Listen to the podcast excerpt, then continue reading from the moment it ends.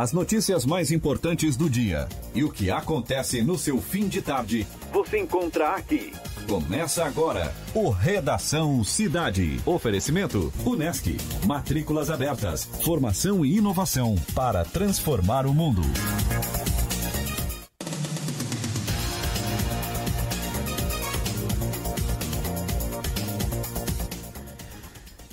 17 horas e 5 minutos, muito boa tarde. Este é o Redação Cidade. Eu sou o Luiz Fernando Velho e a gente hoje vai até às 6 da tarde.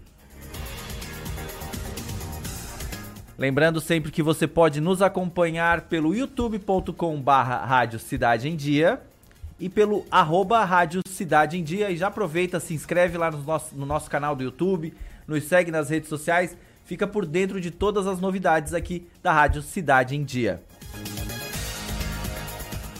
Você está sintonizado também na 89.1 FM.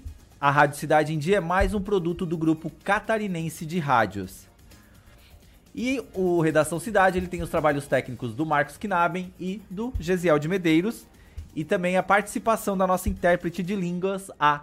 de Libras, aliás, perdão, a Rainara Araújo.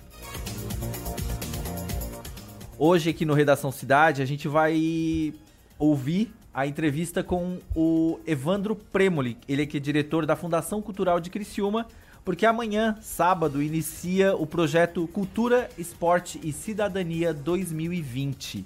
Ele vai ser realizado na Praça Nereu Ramos, aqui no coração de Criciúma, e o Rafael Matos conversou hoje de manhã com o Evandro sobre todo esse, esse projeto que começa amanhã e vai se estender por todo o ano de 2020. Lembrando que ainda no programa a gente vai ter o ponto de vista com o Vânio Bosley e o Esporte em Dia com o Heitor Carvalho. E como sempre, né, tudo que foi destaque nesta sexta-feira aqui. E como sempre, na sexta-feira, o programa tem uma hora só. Então a gente vai até às seis, porque depois vem o pessoal de Tubarão e a gente faz essa essa ponte, né, com o pessoal lá de Tubarão, com a Rádio Cidade de Tubarão. Então, vem comigo que tá no ar o Redação Cidade. Acompanhe as informações mais relevantes do seu dia no Redação Cidade. Então, gente, vamos começar com um giro de notícias aqui, né? A Secretaria do Estado da Administração, o CEA, abriu inscrições para contratação em caráter temporário de nove médicos peritos e dois médicos peritos com especialização em psiquiatria para trabalhar em Florianópolis, Joinville, Blumenau, Criciúma, Chapecó, Xanxerê, nossa, e São Miguel do Oeste. O contrato ele tem validade de um ano e pode ser prorrogado por igual período. A remuneração pode chegar até R$ 5.448,03 para 20 horas semanais. As inscrições elas podem ser feitas até o dia 20 desse mês, 20 de março, no site da Secretaria do Estado de Administração, no www.cea, cea com S, tá, gente? cea.sc.gov.br. E as inscrições só serão válidas após o envio da documentação necessária, conforme está no edital. Os profissionais vão atuar realizando exames médicos periciais para os casos de tratamento de saúde ou afastamentos de, dos servidores. E a campanha de vacinação contra o sarampo ela vai se encerrar na próxima semana e ela está encerrando com números já positivos. Ela vai encerrar né, com números positivos. Mais de 3.500 pessoas já foram imunizadas aqui no município desde o início da campanha, que foi no mês passado, em fevereiro. As salas de vacinação elas seguem com o estoque, tá? A campanha de vacinação contra o sarampo ela encerra na sexta-feira da semana que vem, dia 13. Com é, aproximadamente 12.500 pessoas já procuraram as unidades básicas de saúde, UBS, e durante essa ação. Dessas, mais de 3.500 pessoas receberam a vacina tríplice viral, que protege contra o sarampo, rubéola e contra a cachumba. O objetivo é, imunizar o público-alvo entre 6 meses e 49 anos de idade. As salas de vacinação do município seguem com o estoque e a segunda etapa da campanha está prevista para agosto desse ano, de 2020. E agora a gente vai ouvir o boletim ali que a Justiça Eleitoral Catarinense já se prepara para as eleições municipais desse ano que vão acontecer no dia 4, primeiro, a, primeiro turno, né, no dia 4 de outubro. Servidores dos cartórios eleitorais de todo o estado participam do evento Prepara 2020, organizado pelo Tribunal Regional Eleitoral de Santa Catarina. O encontro, que ocorre nesta quinta e sexta aqui em Florianópolis, inicia uma série de preparativos da Justiça Eleitoral Catarinense para este ano de eleições municipais e já está programado para a partir de maio uma série de eventos voltados a partidos e candidatos. O diretor da Escola Judiciária Eleitoral, o juiz Wilson Pereira Júnior, antecipa que o fim das coligações, a divisão do fundo partidário com as candidatas mulheres, que devem representar 30% das candidaturas de cada sigla serão assuntos esclarecidos. A partir do dia 8 de maio, nós estaremos percorrendo praticamente todas as regiões do estado, nós separaremos o estado em 13 polos, conversando com mulheres, com homens que tenham interesse em se candidatar, para que as eleições fiquem mais fáceis, para que toda a população, de uma forma muito geral mesmo, possa querer se interessar em ser candidato. Aonde nós estamos levando conhecimento, principalmente a candidatura feminina, a captação de recursos, a prestação de contas e, evidentemente, sempre vai entrar a questão da propaganda política e aí vai entrar na informação ou na desinformação, a fake news sendo trabalhada de forma contrária através da informação. Atuar contra as fake news usando inclusive as próprias redes sociais, por onde essas notícias falsas começam a circular e ganham força, é uma das estratégias da Justiça Eleitoral Catarinense neste ano para garantir a segurança das informações nessas eleições. O diretor da Escola Judiciária Eleitoral explica explica que o encontro com servidores dos cartórios de todo o estado vai permitir essa preparação necessária para o contra-ataque a informações mentirosas e que colocam em dúvida a lisura do processo eleitoral. Nós teremos a questão da utilização pelos funcionários da Justiça Eleitoral dessas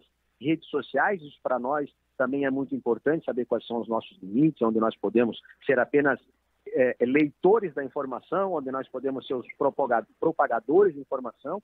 Então, eles terão um contato direto com autoridades mundiais, tanto do Facebook, quanto do WhatsApp, quanto do Instagram e do Twitter. Ou seja, daquelas ferramentas que foram utilizadas para trazer tantas desinformações a respeito da justiça eleitoral, a partir de agora elas estarão conosco, isso que a gente quer que o nosso colaborador entenda, que elas servirão de ferramenta para, vindo a desinformação, através dessa própria fonte, dessa própria rede social, a Justiça Eleitoral, através das suas zonas eleitorais, estarem prontas para passar a informação correta. É a primeira vez na história da Justiça Eleitoral de Santa Catarina que nós conseguimos reunir as 99 zonas eleitorais e todos os nossos colaboradores aqui da nossa sede para que eles sejam encarados de frente é, com essas autoridades mundiais no que se refere às mídias sociais.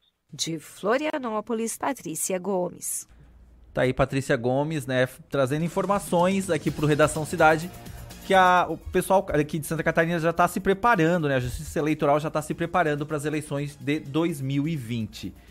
Gente, daqui a pouco a gente vai ouvir a entrevista com o diretor da Fundação Cultural de Criciúma, o Evandro Premoli, sobre a realização da primeira edição do projeto Cultura, Esporte e Cidadania. Mas antes a gente vai dar mais uma, um giro aqui pela, né, de informações aqui. Os cinco primeiros integrantes da equipe da secretária especial de Cultura Regina Duarte são nomeados após quase dois dias de suspense sobre quem serão os integrantes da gestão de Regina Duarte na Secretaria Especial de Cultura foram nomeados os primeiros cinco integrantes da sua equipe hoje, sexta-feira. São eles Pedro Horta, que será o chefe de gabinete da atriz, Aldo Valentim, na Secretaria de Economia Criativa, Caio Kitade, na Secretaria de Difusão e Infraestrutura Cultural, e Alessandra Martins, à frente da Secretaria de Direitos Autorais e Propriedade Intelectual. Pedro Mastrobuono, perdão, Pedro Mastrobuono será presidente do Instituto Brasileiro de Museus.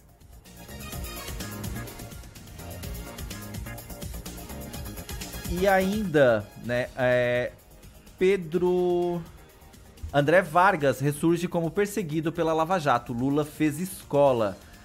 Veja, é, veja como Lula vai fazendo escola numa turma de corruptos da Lava Jato. Condenado a 23 anos de prisão por corrupção passiva e lavagem de dinheiro na Lava Jato, o ex-deputado do PT, André Vargas, resolveu voltar à vida pública nesta sexta-feira. Em um vídeo enviado ao blog do Ismael, o ex-deputado se lançou a avaliar a conjuntura política do país no momento. 17 horas e 15 minutos. Agora a gente vai ouvir a entrevista que foi concedida ao, pro, ao programa Em Dia com a Cidade, com o Rafael Matos, com, que ele entrevistou o Evandro Premoli, diretor da Fundação Cultural aqui de Criciúma, sobre o projeto Cultura, Esporte e Cidadania 2020. Bom, Evandro, o que, que está programado aí para esta ação do projeto Cultura, Esporte e Cidadania para esse sábado? Então, Rafael, a partir de amanhã, durante todos os sábados, no ano de 2020, nós estaremos é, na Praça Nereu Ramos, com o projeto Cultura, Esporte e Cidadania. Esse projeto é um projeto uh, que foi pensado com carinho por nós aqui da Fundação Cultural de Criciúma, juntamente com o governo do município. E a intenção maior é levar é, o que o nome do, do projeto diz, que seria o esporte, a cultura e a cidadania para toda a população de Criciúma. É, ele é realizado todos os sábados, é, independente de se nós tivermos sábado mais, programação com comércio aberto à tarde. Isso a partir de, de amanhã até o final do ano, sempre nos sábados é, vai estar presente lá essa programação. Isso, Rafael. Sempre aos sábados, das nove da manhã ao meio-dia. É, a intenção é colocar os projetos da Fundação Cultural na praça, né? A Praça uh, Nereu Ramos, ela é um, ela é um, um canal é, grandioso, né? Por, a cada sábado, em média, passam de 20 a 30 mil pessoas pela praça. Pessoas de Criciúma, cidadãos de Criciúma, e também da região, né? Que usam esse espaço, que vem a Criciúma para as compras, ou enfim, se divertir um pouco na praça. Então nós não podemos perder esse, esse, esse local e nós temos que estar presentes cada vez mais nessa nesse ponto estratégico de Criciúma. O que, que nós vamos levar, Rafael, para a praça? Nós temos um projeto bem legal, que é o Galeria Vai à Praça. Esse projeto eu, eu amo de paixão porque é, ele é, um, é um, ele é uma a ideia é levar o artista na praça para ele expor a sua obra, o seu trabalho, enfim, mas que ele também produza ali ao vivo. Isso dá muito certo, né? O ano passado a gente fez alguns, alguns testes com esse projeto e deu muito certo porque isso chama atenção. As pessoas têm atração em ver o artista ali produzindo, é, falando do seu trabalho, contactando os clientes, é, até comercializando as suas peças, né? Então esse é um dos, um, do, um dos projetos que estarão junto, né? Ah, nós temos a música, a parte musical, né? Que nesse sábado nós teremos os professores das oficinas da Fundação Cultural, professora Kemely, que vai que toca violino, né, que dá aula de violino aqui na Fundação Cultural. Nós teremos também a, o grupo Standby do maestro Fábio, que também tem uma, uma variedade bem legal de músicas, é, jazz, clássicos, enfim. Uh, as nossas unidades, Rafael, uh, Museu Augusto Casagrande, Casa do Agente Ferroviário, Biblioteca Municipal, Arquivo Histórico, Todas essas unidades estarão também é, com os responsáveis, é, trazendo peças, é, é artigos. É, no caso da biblioteca, nós teremos a doação de livros, nós teremos uma grande série de livros que estão sendo colocados à disposição para doação dos interessados. Uh, na parte do esporte, nós temos uma parceria com a FME. Também uh, teremos o xadrez gigante, que é bem legal, aquelas peças de xadrez gigante. Enfim, uma programação bem eclética e é, a, a, Fundação Cultural e o governo do município fazendo a nossa parte no tocante à cultura aqui em Criciúma. E aí a cada sábado também acabam alternando a programação, levando a, o, projetos diferentes, atrações diferentes, o que vai ao longo do ano divulgando todas elas. Perfeito, Rafael. Essa é a ideia, que a gente consiga é, demonstrar e também é, levar cada vez mais o artista, o músico, quem vive da arte, enfim, aproximar cada vez mais da população de Criciúma. Então amanhã, a partir de 9 da manhã até o meio-dia, isso, isso. fica o convite para a população.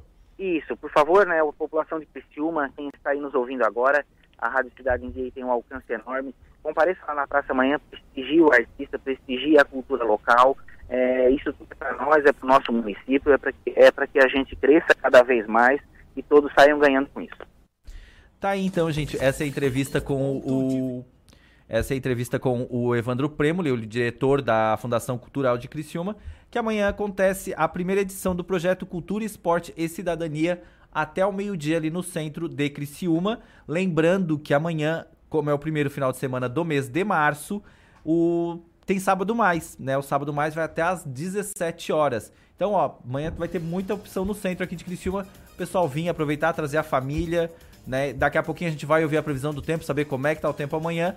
Mas agora é a hora do ponto de vista. Ponto de vista nos bastidores da política. Vânio Bosley, muito boa tarde. Boa tarde, Luiz. Boa tarde, ouvintes do Relação Cidade. Bem, o assunto de hoje, uh, passado, é sobre a repercussão daquela audiência pública realizada ontem pela manhã no plenário da Assembleia Legislativa, que reuniu integrantes dos três poderes e também integrantes dos, da, das categorias, da categoria dos servidores públicos, que lotaram né, as galerias do plenário para também usar a tribuna, os seus integrantes usaram a tribuna também, assim como os outros chefes de poderes, para debater os dois projetos que tratam da reforma da Previdência. Foi muito acalorado o debate, muitas sugestões foram, foram encaminhadas, por exemplo, o desembargador João Henrique Blasi, que é, é vice-presidente do Tribunal de Justiça, representou na audiência, além do Poder Judiciário, o Ministério Público e o Tribunal de Contas do Estado.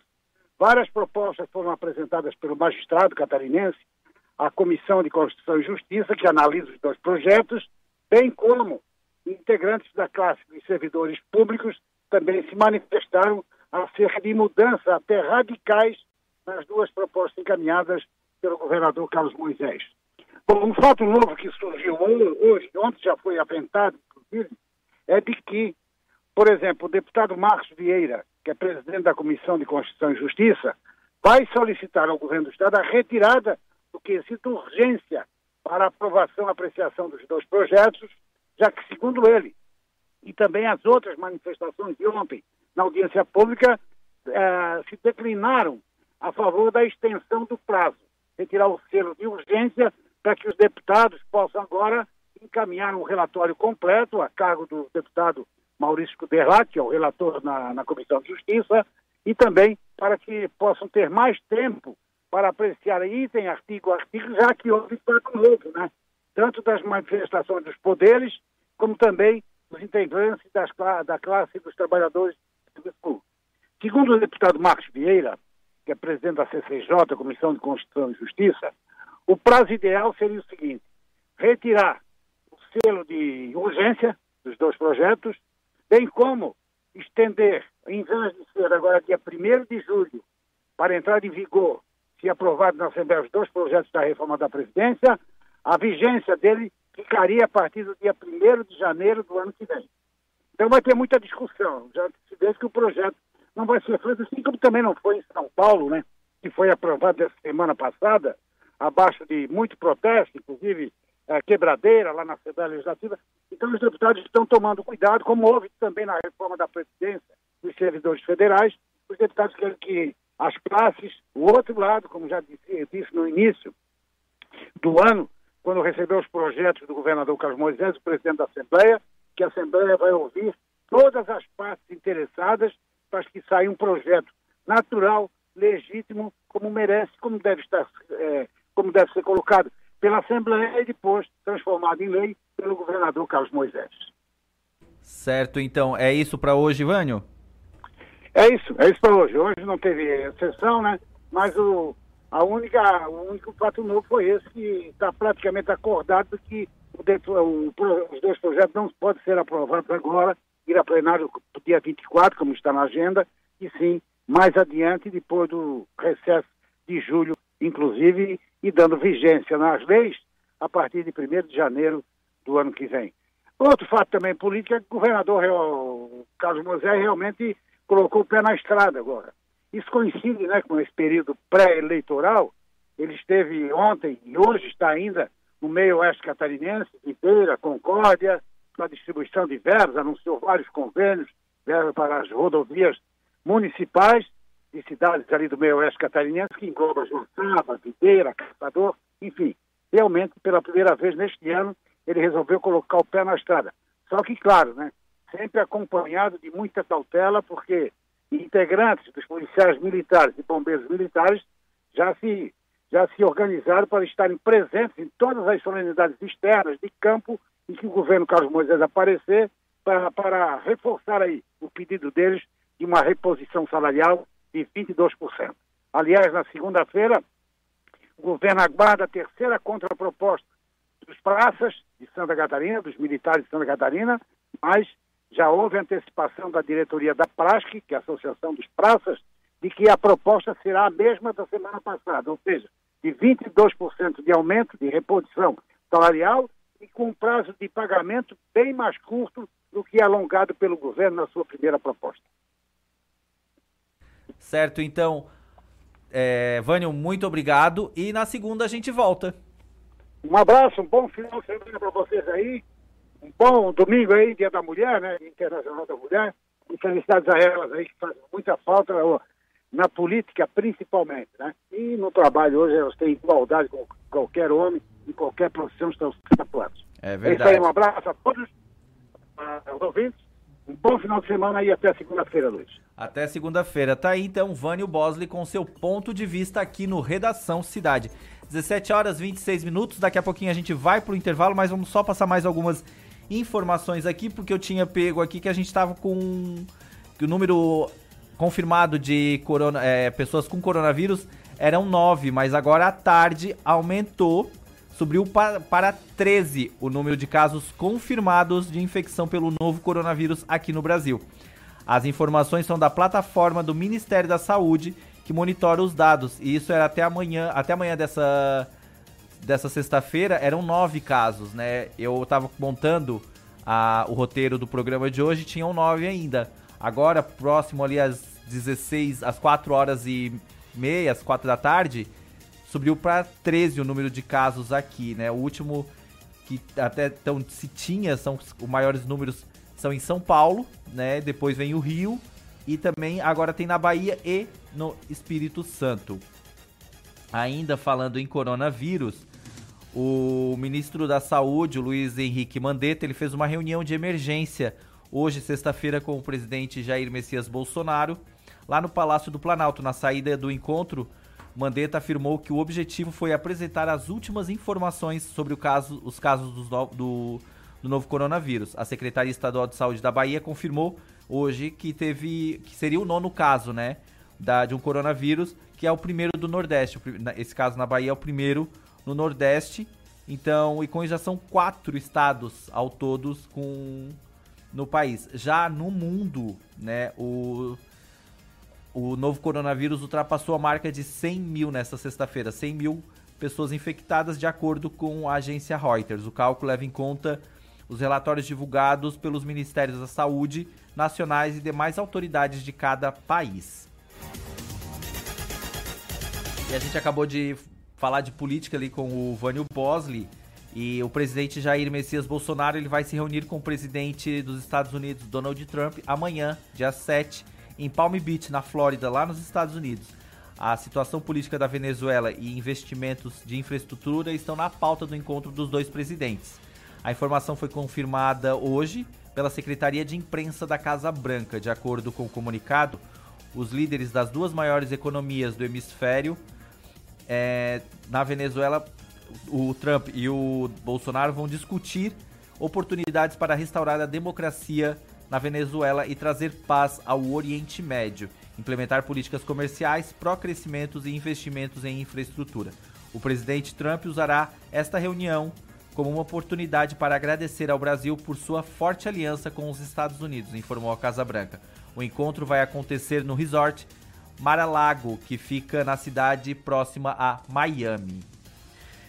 17 horas 29 minutos, a gente faz um rápido intervalo. Na no retorno a gente vai ter um pouco mais de notícias aqui, vai ter ainda Esporte em Dia com o Heitor Carvalho, previsão do tempo. Daqui a pouquinho a gente está de volta. Acompanhe as informações mais relevantes do seu dia no Redação Cidade. Acompanhe a Rádio Cidade em Dia nas redes sociais Arroba Rádio Cidade em Dia. Estamos no Facebook, no Instagram, no Twitter e no YouTube. O Colégio Nesc está com novidades em 2020. Nova equipe de gestão, novo projeto pedagógico e estrutura física modernizada. Aqui, seu filho tem acesso ao que há de melhor na nossa universidade. Professores qualificados, biblioteca, laboratórios, complexo esportivo, museu de zoologia e muito mais. Venha conhecer o Colégio Nesc. Turmas do ensino fundamental ao ensino médio. Matrículas com descontos especiais. Colégio Nesc. O Nesc desde criança. Estamos com uma super promoção nos cinemas Arcoplex dela e Arcoplex Criciúma, onde o valor do ingresso é preço único para todos os clientes. Não tem meia entrada. Segunda, terça, quinta, sexta, sábado e domingo, você paga apenas 10 reais. Quarta promocional apenas 8 reais. Sábado maluco, último sábado do mês, você também paga somente 8 reais. Nossa! Você não pode perder. Aproveite, venha para Arcoplex Cinemas. Rádio Cidade em Dia, 89,1 FM. Conteúdo conectado com a sua vida.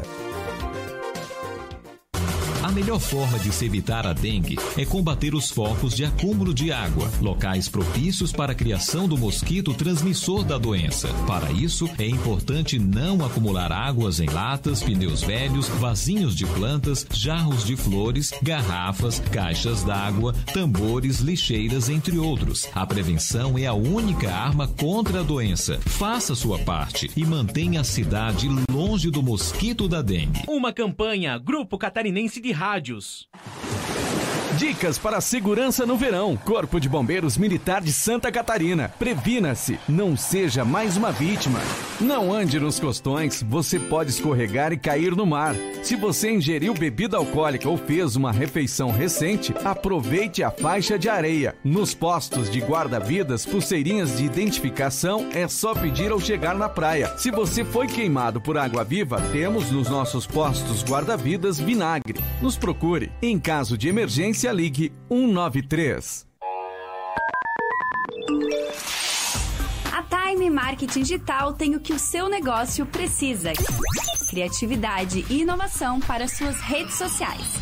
Vem com a Time e faça o seu negócio crescer. Entre em contato através do nosso WhatsApp 4899114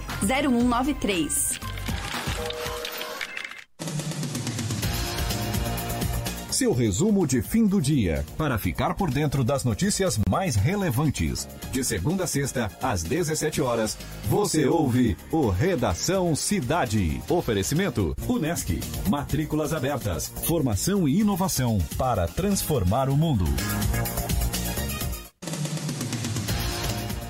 Muito boa tarde, voltamos com Redação Cidade aqui na Rádio Cidade em Dia 89.1 FM. São 17 horas 33 minutos, Criciúma 23 graus, nublado, né? E a Serra de Santa Catarina mais uma vez amanheceu com geada em pleno verão. O fenômeno foi registrado em pontos isolados e altos do Planalto Catarinense nesta sexta-feira. A menor temperatura registrada foi em Bom Jardim da Serra, onde fez 3.9 graus. E a gente vai agora com o clima na cidade para saber como é que vai ser o final de semana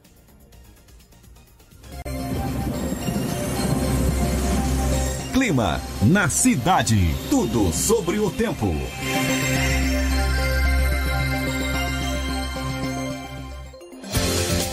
Acompanhe agora a previsão do tempo para o final de semana e segunda-feira.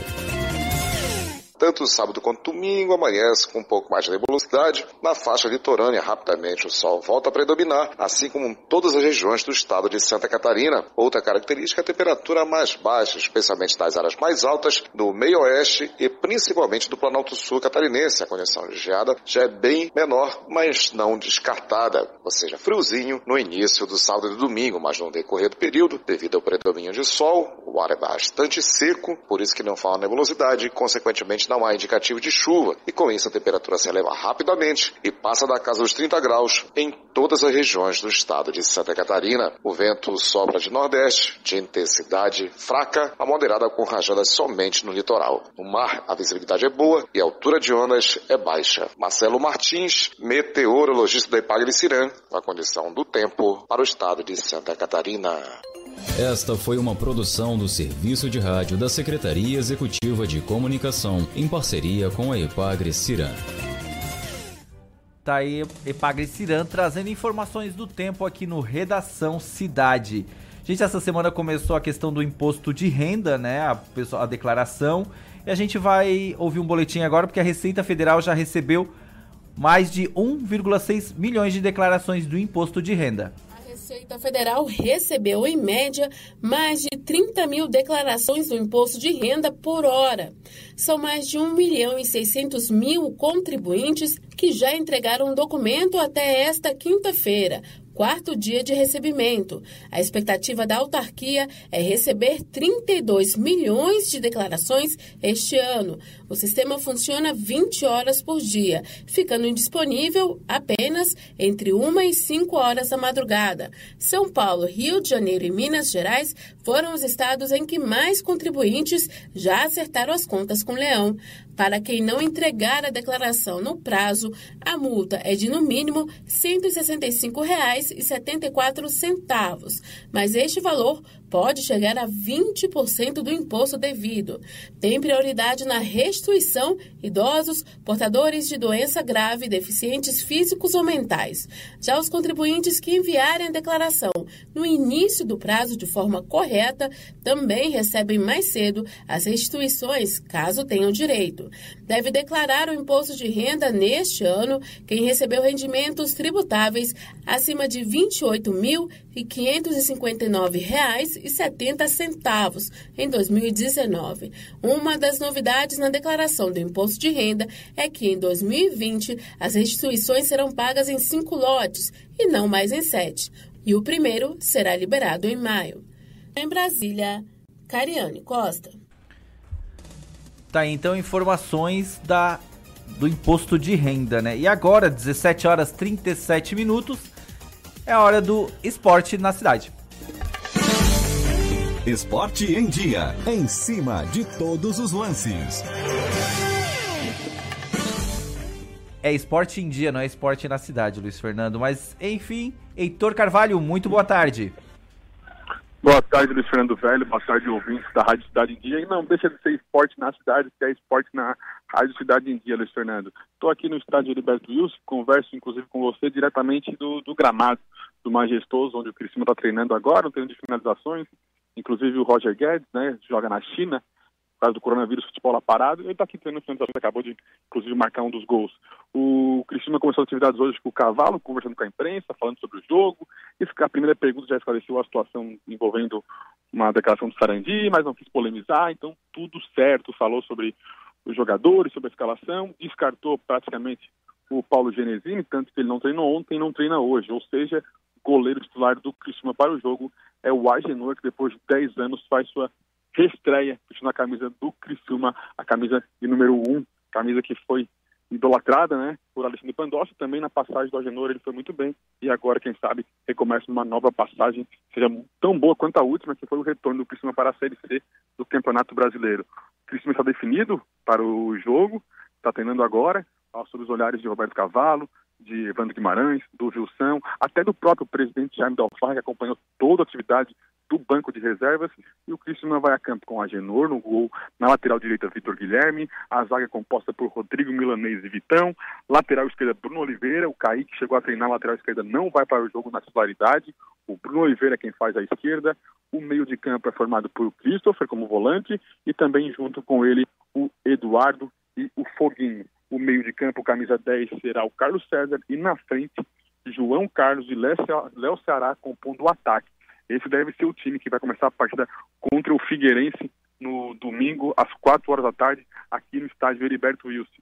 E depois, agora do treinamento, vai ter a, o, a reabertura né, da loja Maníaco, com todos os produtos já da Garra 91, o técnico Roberto Cavalo, os assessores de imprensa, todo mundo já está com uniforme, já uniforme novo, de treinamento, toda a parte da comissão técnica, e depois vai ter o evento oficial, primeiramente um coffee break para a imprensa, algumas autoridades, né, convidados, e depois, é claro, aberto ao público, onde também vai ficar aberto no sábado e aberto no domingo. E com certeza o, o fator desse final de semana para o Criciúma é a possível classificação antecipada né, para a fase seguinte do Campeonato Catarinense.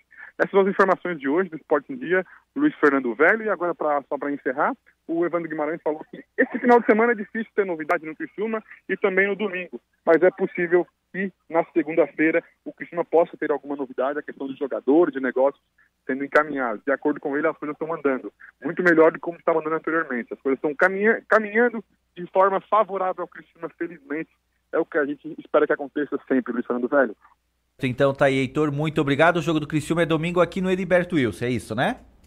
Isso, exatamente às 4 horas da tarde, Criciúma e Figueirense, como todos os horários das demais partidas, sempre às 4 horas. Os cinco jogos da rodada acontecerão às 4 horas, tanto nesse domingo como no domingo que vem, Luiz.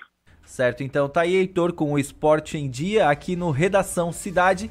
E na segunda-feira você fica mais informado ali sobre o esporte no Central do Esporte. 17 horas e 40 minutos. Vamos dar mais uma, uma passeada pelo, pelo que foi notícia hoje na, aqui em Santa Catarina, Brasil, Criciúma, né? E ainda falando em esporte, gente, depois de se negar a falar em depoimento, o empresário Wildes Souza Lira, apontado pela defesa de Ronaldinho Gaúcho como responsável por entregar os passaportes e identidades paraguaias irregulares, chegou ao Palácio da Justiça nesta sexta-feira, disposto a explicar toda a sua versão sobre o caso.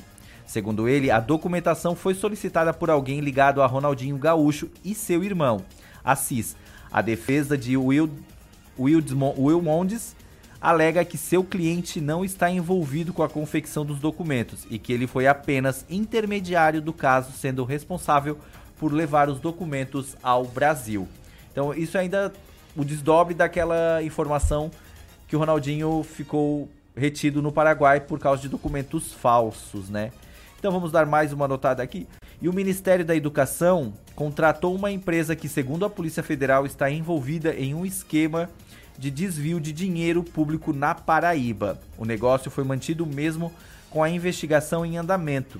A informação foi publicada pelo jornal O Estado de São Paulo na, né, hoje, sexta-feira, e confirmado pelo G1. Em 2018, o Fundo Nacional de Desenvolvimento da Educação, o FNDE, órgão vinculado ao MEC, abriu uma licitação para adquirir material escolar para alunos da rede pública. A empresa Brinkmobil foi escolhida como fornecedora dos produtos. O dono da Brinkmobil, Valdemar Ábila, foi preso preventivamente pela Polícia Federal na Operação Calvário em dezembro de 2019.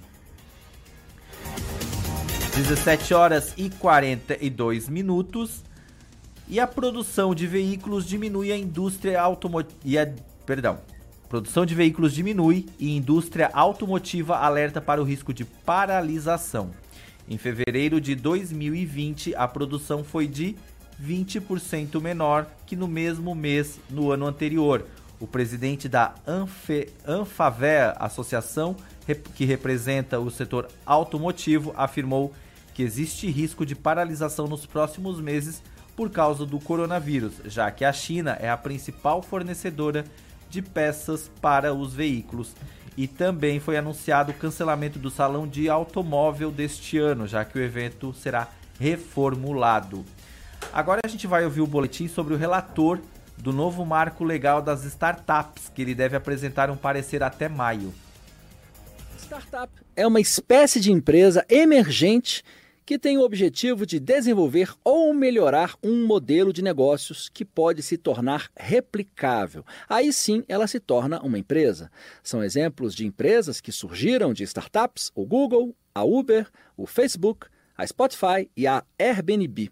Algumas até se tornaram sinônimos do que elas fazem. Na Câmara, uma comissão especial analisa um projeto de um marco legal para as startups no Brasil. O relator, deputado Vinícius Poit, do Novo de São Paulo, planeja entregar seu parecer em 13 de maio. Até lá, agentes envolvidos com o setor serão ouvidos em audiências públicas e há uma expectativa de que o governo encaminhe também uma proposta sobre o tema. Em audiência na comissão, o gerente de desenvolvimento de normas da Comissão de Valores Mobiliários, a CVM, Cláudio Gonçalves Mais elogiou na proposta a dispensa de as startups publicarem atos societários. Segundo ele, as empresas gastam por ano 250 milhões de reais com essa exigência. Em média, cada companhia gasta 750 mil reais anualmente. Na opinião do técnico, se fossem submetidas a essa obrigação, ficariam inviáveis as startups, que são grandes fomentadoras do mercado de capitais. Da minha área é responsável por desenvolvimento de mercado e, sem dúvida, se nós não tivermos inovação no Brasil, muito dificilmente nós teremos um mercado competitivo e desenvolvido no futuro. Outro ponto elogiado pelo representante da CVM é a previsão de que os investidores não terão personalidade jurídica, algo que acarreta responsabilidades civis maiores, o que desestimularia o investimento nas startups. As startups recebem, em grande parte, recursos oriundos de private equity, um tipo de fundo de investimento em que o investidor, uma pessoa ou uma grande empresa, aplica em outra empresa em vez de comprar ações. Outro tipo de fundo que também aplica em startups é o de Venture Capital, de capital de risco. O coordenador do Comitê de Regulamentação da Associação Brasileira de Private Equity e Venture Capital,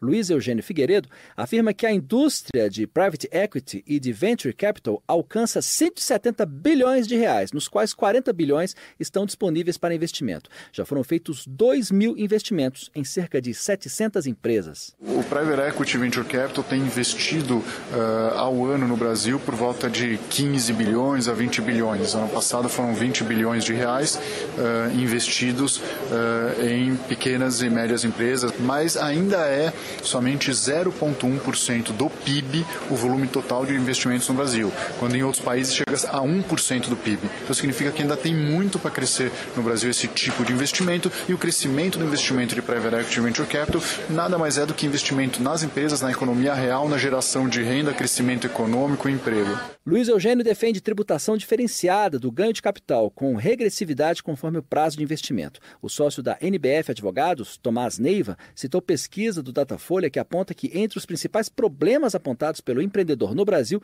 estão problemas jurídicos e de ambiente regulatório. Para uma startup, isso é ainda mais crítico. Ele defende a criação de incentivos para as startups, que merecem atenção especial.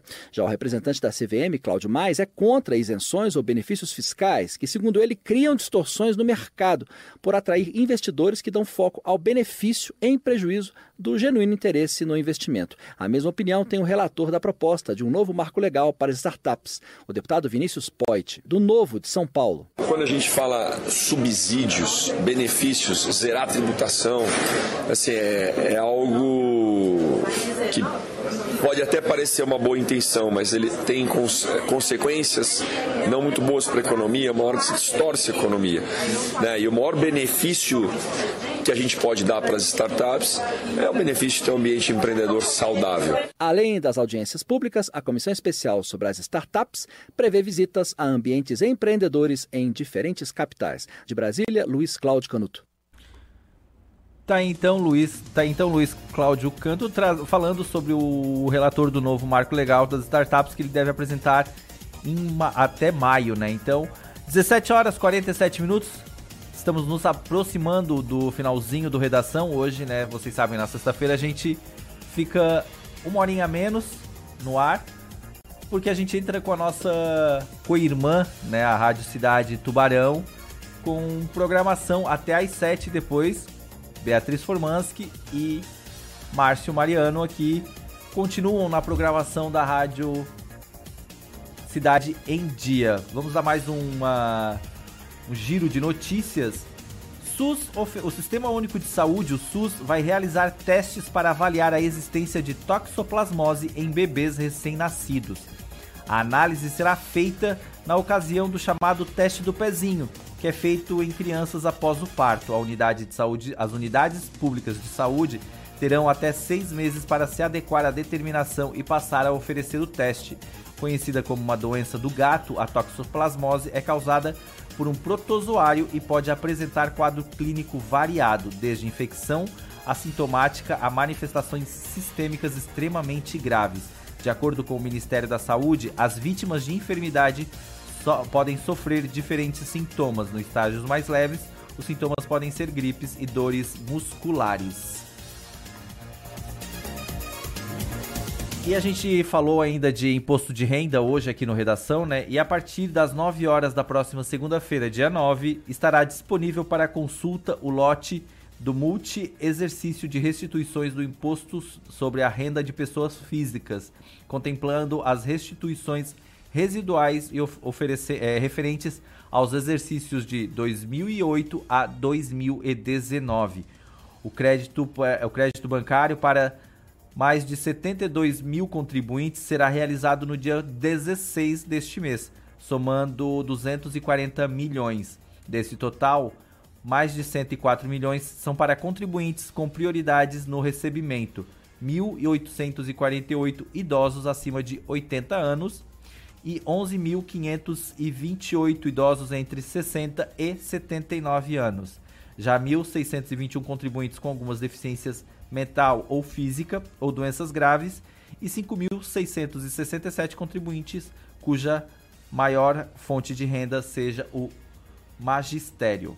Então tá aí a partir de segunda-feira, a partir das 9 horas de segunda-feira, dia 9, já vai estar disponível a consulta para o lote de restituições do imposto de renda ali pro referente a 2008 e 2019.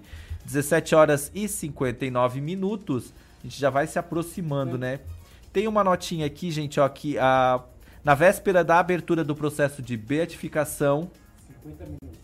Ah, desculpa, eu falei errado, né, gente? 17 horas e 50 minutos, perdão, tá? Já me corrigiram aqui. Muito obrigado, pessoal da, da técnica ali. Então tá. Na véspera da abertura do processo de beatificação do padre Léo, a comunidade Betânia, sede fundada pelo religioso ali em São João Batista, na Grande Florianópolis, já faz os últimos preparativos para receber as mais de 7 mil pessoas que vão participar da celebração e da missa campal que ocorre amanhã, sábado, dia 7. Foram confirmadas até o momento a presença de 42 caravanas com peregrinos católicos e outras religiões de todo o país. Então amanhã é a missa de celebração ali da beatificação do Padre Léo, que é o fundador da comunidade Betânia, que fica ali em Florianópolis.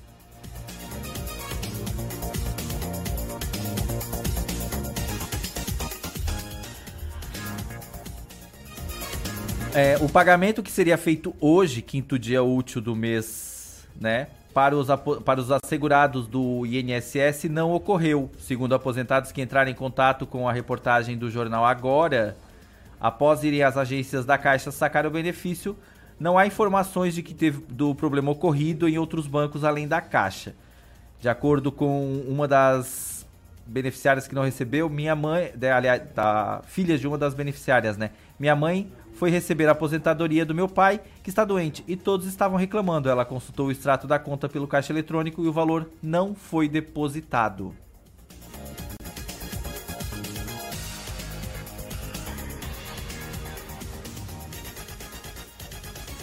sobe para 32 o número de mortos na Baixada Santista. Os bombeiros continuam a busca por 47 pessoas desaparecidas. A última vítima foi encontrada na tarde desta sexta-feira no Morro do Macaco Molhado, em Guarujá. Trata-se de um homem não identificado.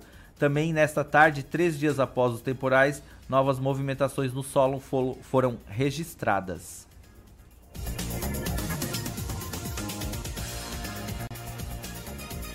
Gente, ontem a gente comentou que a Serra do Rio do Rastro vai estar fechada esse final de semana por causa da, do evento de corrida, né? Do terceiro, do 13 terceiro desafio Serra do Rio do Rastro. Então, a, a, o pessoal da, P, da, da Polícia Militar Rodoviária Federal é, divulgou que os condutores que estiverem no Planalto Serrano deverão transitar pela SC 110 e ir aos municípios de Urubici e seguir até Bom Retiro, acessando a BR 282. Na sequência, precisarão seguir até as cidades de Santo Amaro da Imperatriz e posteriormente Palhoça, chegando até a BR 101. A serra ela vai ser fechada a partir das 6 horas da manhã de amanhã até as 11 horas, né? E a PM lembra também que a interdição é completa e reforça o pedido para que os motoristas evitem a Serra do Rio do Rastro pra, por causa da realização do evento do 13º Desafio da Serra do Rio do Rastro, que é, da, que é uma prova realizada pela Federação Catarinense de Ciclismo. 17 horas e 54 minutos. Eu vou encerrando Redação Cidade por hoje. Segunda-feira a gente vai estar de volta. Já quero deixar aqui meu abraço e o meu e desejar toda a felicidade para todas as mulheres, que né, dia 13 é comemorado o dia mais. A gente sabe que o Dia das Mulheres é todo dia, não é clichê falar isso, isso é real, né? Então, um forte abraço, felicidade, sempre continuem nessa luta bonita que todas as mulheres fazem. Uma um feliz Dia das Mulheres para todas as nossas colegas da não só da Rádio Cidade em Dia, mas do grupo catarinense de rádios, né? Para as minhas colegas jornalistas também. Então a gente vai se despedindo. Daqui a pouco vem o pessoal do, reda da, do Redação, não, né? Da Rádio Cidade Tubarão. E a gente na segunda-feira vai estar aqui. Mas fiquem ligados que a gente já vai estar desde as seis e meia da manhã. Amanhã tem Estúdio Cidade com o Rafael Matos a partir das 9 horas da manhã. Fiquem ligadinhos aqui. youtube.com barra Rádio Cidade em Dia e arroba Rádio Cidade em Dia. Um abraço e até segunda-feira. Fechamos a conta de mais um dia cheio de notícias. Fique conectado com a gente nas nossas redes sociais e fique por dentro de tudo o que acontece. Até a próxima edição do Redação Cidade com Heitor Carvalho e Fabrício Júnior. Oferecimento Unesc. Matrículas abertas. Formação e inovação para transformar o mundo. Não arrisque ter que dizer adeus a um filho para sempre. O sarampo pode matar. Por isso, pessoas de 5 a 19 anos de idade devem ser vacinadas contra o sarampo. Fique atento. A vacinação vai até 13 de março. Procure uma unidade de saúde e leve a caderneta de vacinação. Quem já tomou as duas doses da vacina não precisa se vacinar. Movimento Vacina Brasil. Mais proteção para a sua família. Ministério da Saúde, Governo Federal, Pátria Amada Brasil. ZYN 553. Rádio Cidade em Dia. Conteúdo conectado com a sua vida.